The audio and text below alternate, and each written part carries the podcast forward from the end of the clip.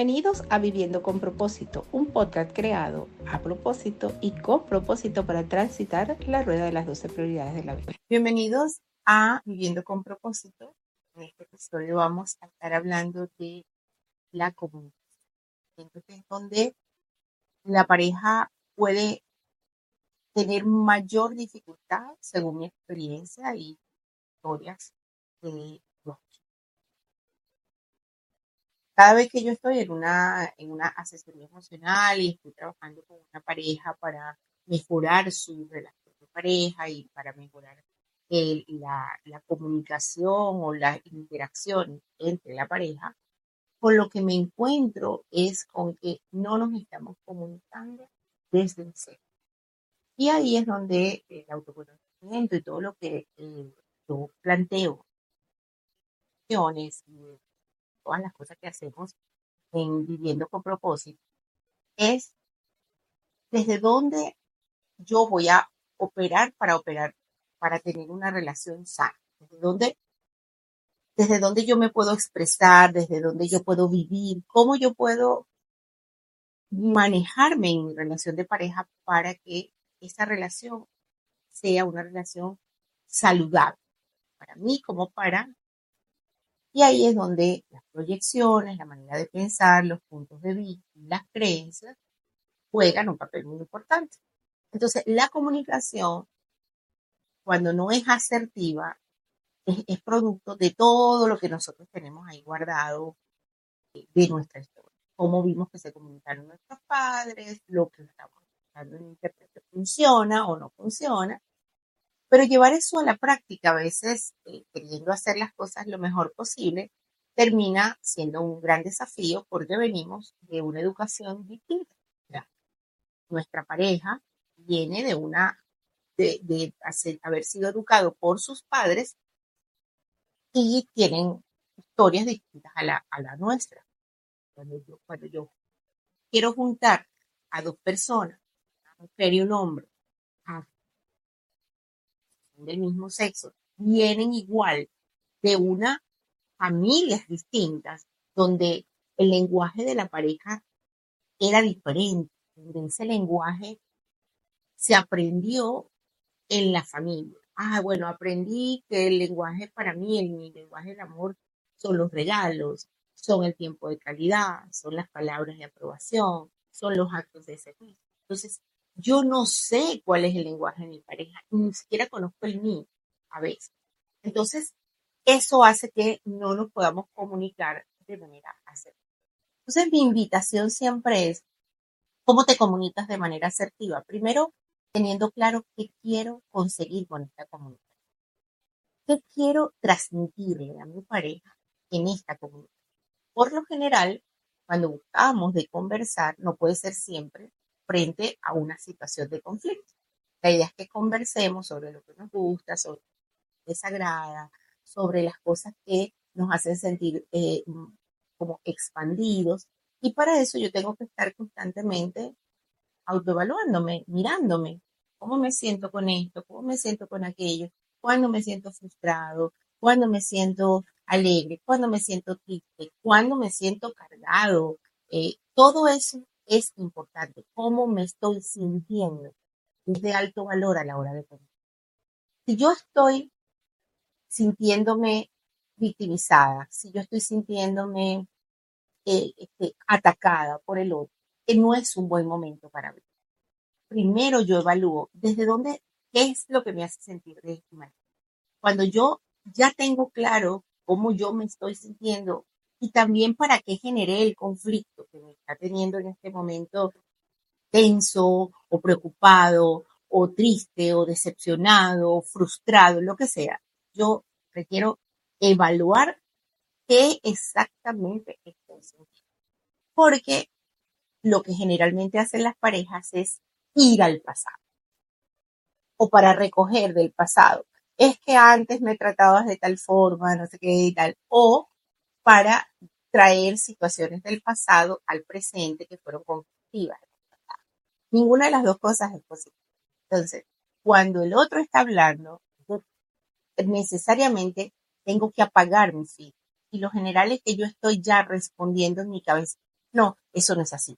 No, porque tú te crees. No, porque tú. Entonces, ese, ese, esa conversación interna que yo tengo mientras mi pareja está hablando me hace reaccionar de una manera determinada y no permite que escuche lo que mi pareja está. Y ni siquiera escucho lo que yo estoy. Entonces, la primera cosa es hacer un poco de silencio mental y para eso hay que preparar una conversación.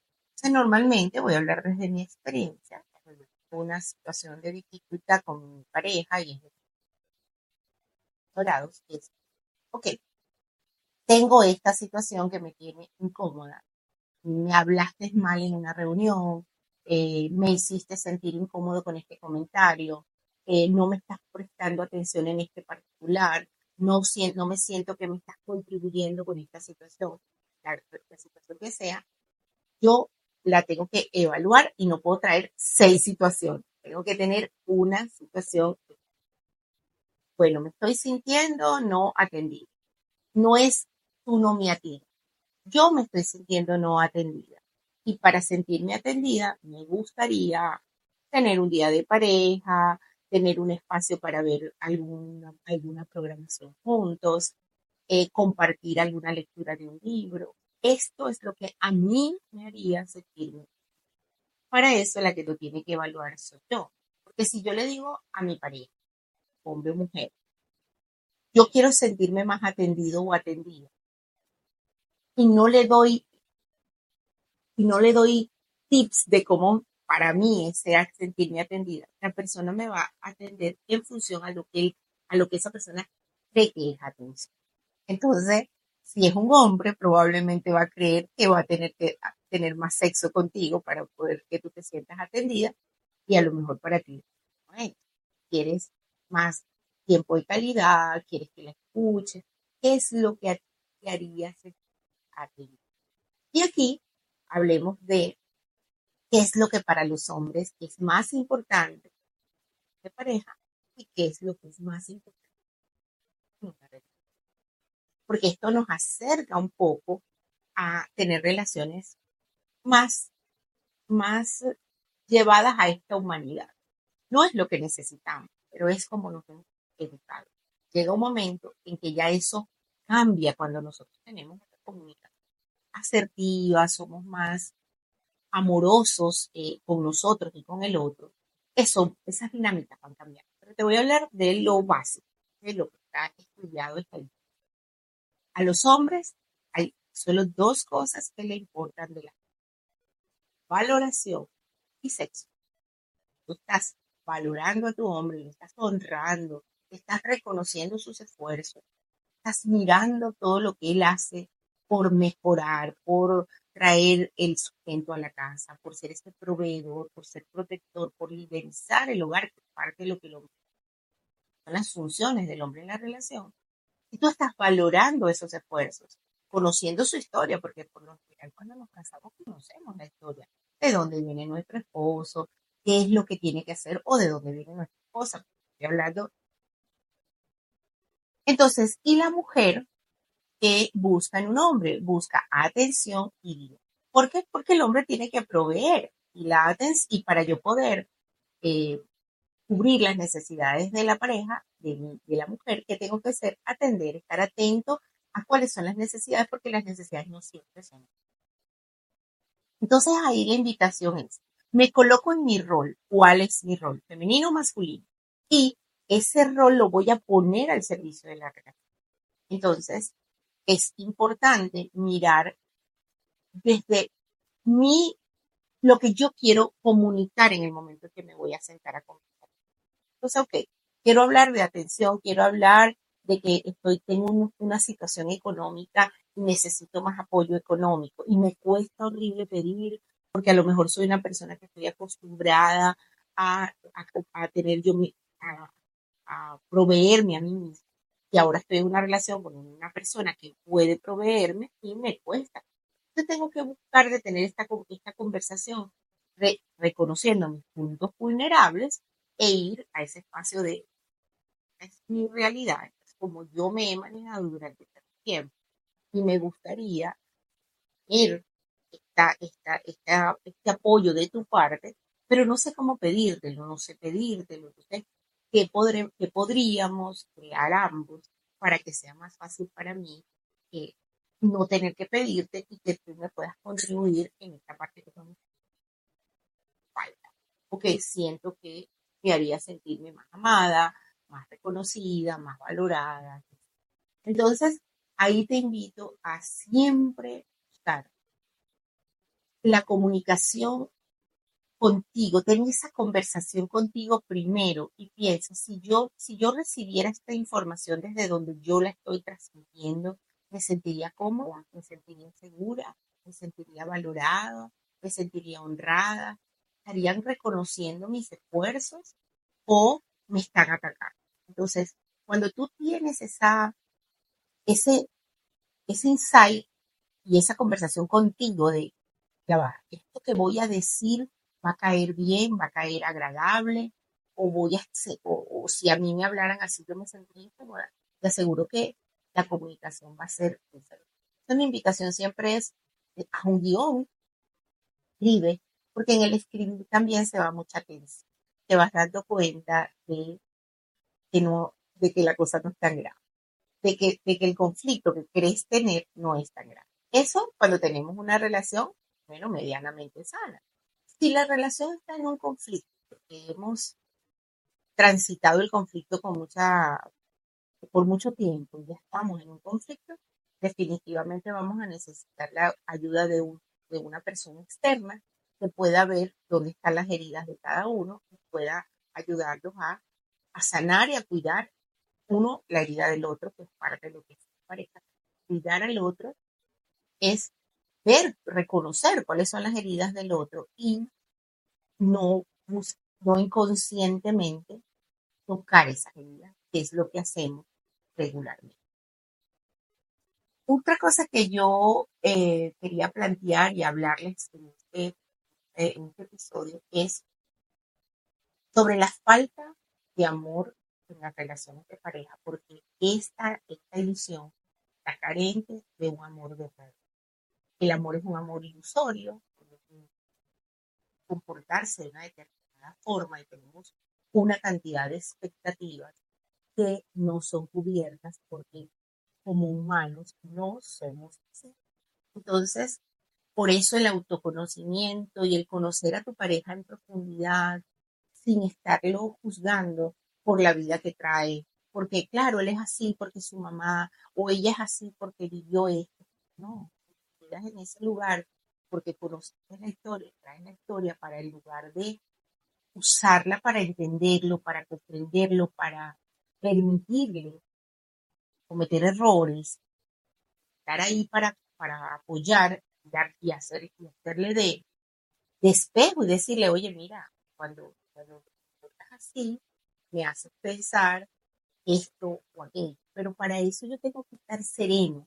Yo no puedo estar atacando estás profundizando en la herida de un ser que sufrió de la infancia y en general puede tener engramas y cosas que al, al tocar esa, fibra, bueno, vas a despertar a una persona, a un león herido. Entonces, lo mejor es hablar con mucha eh, cautela, con mucho amor, como si estuvieses hablando a ti. Piensa siempre cómo me voy a sentir yo si me dice cómo me caería mejor, cómo lo tomaría. Y eso te pone en un lugar.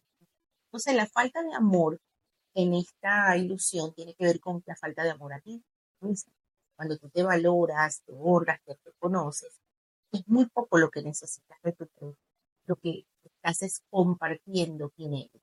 Entonces, si tú eres organización, comparte ser organizada. Si tú eres contributiva, que te gusta regalar, atender, poner, hacer, bueno, eso es lo que tú pondrías. Entonces, a veces me llegan a consulta personas que me dicen, es que yo soy siempre la que organizo las vacaciones. Él nunca se le ocurre, porque tú tienes el don. En cambio, hay hombres que siempre son los que organizan las vacaciones, los viajes, y no pasa nada, o sea, no, no tiene que ser el otro y, el que otro lo organice no quiere decir que ama más porque es el que organiza, porque es el que está pendiente. Y eso también es un error de esta edición, eh, hacer pensar que cuando yo pienso que el otro es culpable de algo, lo que estoy queriendo eh, poner a la, en la palestra es que yo soy inocente.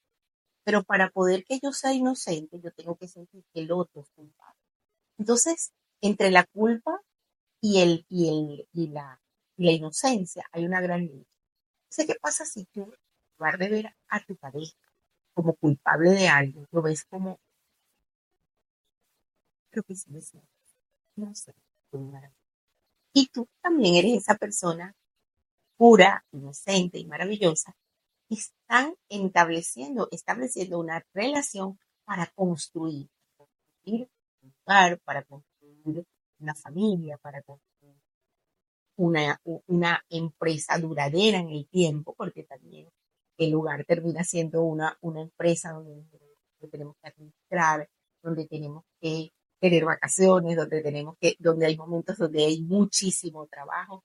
Y cada etapa en una relación de pareja, todo lo que puede pasar en una relación de pareja, cuando nos distanciamos producto del trabajo, ahí donde sea que se presente el conflicto, reconocer dónde estás y hacia dónde quieres ir.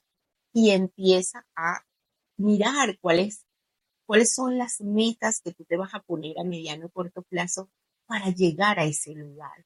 ¿Qué tienes que mejorar en ti? Y le quiero dar una frase que siempre digo, todo comienza en ti. Entonces, eso que está sucediendo afuera, que no te está permitiendo tener una relación sana con tu pareja, tiene que ver con que no has sanado tu relación con papá, mamá, tutores o quienes fueron tus guías en la infancia. ¿Qué copiaste? ¿Qué estás argumentando? Por ejemplo, en estos días tuve una sesión donde una persona me dijo, todas las parejas pelean. Y yo digo, sí, no, porque cada vez que yo tengo un punto de vista y mi pareja tiene un punto de vista, se genera una, una especie de, de, pelea para, tener, para tomar un, lugar. O sea, yo quiero que tú reconozcas que lo que yo digo es verdad. Otro dice, yo quiero que tú reconozcas que lo que yo digo es verdad. Pero hay puntos, hay sitios donde no nos vamos a poder encontrar. Entonces tenemos que parar, no hay que discutir en ese tema, porque es un punto donde no vamos a llegar a un punto de encuentro. Entonces, es un tema sensible, que podemos hablarlo no, no en temas de discusión, sino expandirnos a ver cómo, cómo llegamos a un punto, no digo central, donde ni tú me das la razón ni tú a ti, sino que es un punto medio donde los dos nos sentimos. Esa es una de las de, de, las de los temas de discusión, o sea que cuando, cuando discutimos y peleamos es porque estoy queriendo tener la razón. Capaz de tener la razón, esa es una, es, una idea que te a que me lleves estás en discusión, pregúntate, ¿yo qué quiero? ¿Tener la razón o, quedar, o sentirme en paz? Entonces, la paz siempre te va a, te va a invitar a no tener esa discusión, a parar, a dejarlo ahí, a, metabolizarlo, a trabajarlo en ti, a, procesarlo dentro de ti y luego le, lo pones en un lugar. Eso es una de las, de las cosas que invito a mirar en el tema de la comunicación. Y que, una, discusión no tiene que llevar insultos, eh, malos tratos, eh, ofensas, sobre todo ofensas al ser. Tú eres esto, tú eres aquello, tú eres esto, tú eres aquello, no al ser. Lo peor que puedo traer a una supuesta conversación. Yo no puedo jamás atacar al ser. Por ejemplo, tú eres descuidado, eres desordenado, tú eres un, eh, este, eh, no sé, eh, las mujeres utilizan unos términos muy interesantes a los hombres, como que eres un déspota, eres un patán. O sea, ese tipo de cosas no se deben decir en una conversación. Eh, a los hombres tienen a insultar a las mujeres, a llamarlas prostitutas, a llamarlas, porque el hombre que es celoso dice palabras este, ofensivas a la mujer, este, eres descuidada, eh, bueno, qué sé yo, eres floja. No, al ser no lo puedes atacar. Cuando te comportas de tal manera me hace sentir que eres, cuando, o cuando tú, ni siquiera cuando eres, sino cuando tú tienes este tipo de actitudes, yo me siento ofendida, yo me siento maltratada, yo me siento este, juzgada, pero no es que tú me juzgas, es que tú me, no, porque ahí estás entregando tu poder a Dios. Entonces, es diferente que yo le pueda decir a una persona que puede traer alguna dificultad de su infancia y estar acostumbrado a pegar gritos, así fue educado a decirle, mira, los gritos a mí no me caen bien, yo eso familia se, dio y funcionó, pero a mí me cae súper mal, me hace cómoda, este, puedo inclusive hasta perder el control y subir la voz, y gritarte yo también, y creo que ese no es el lugar, entonces vamos a buscar la manera de tener conversaciones mientras podamos mantener un tono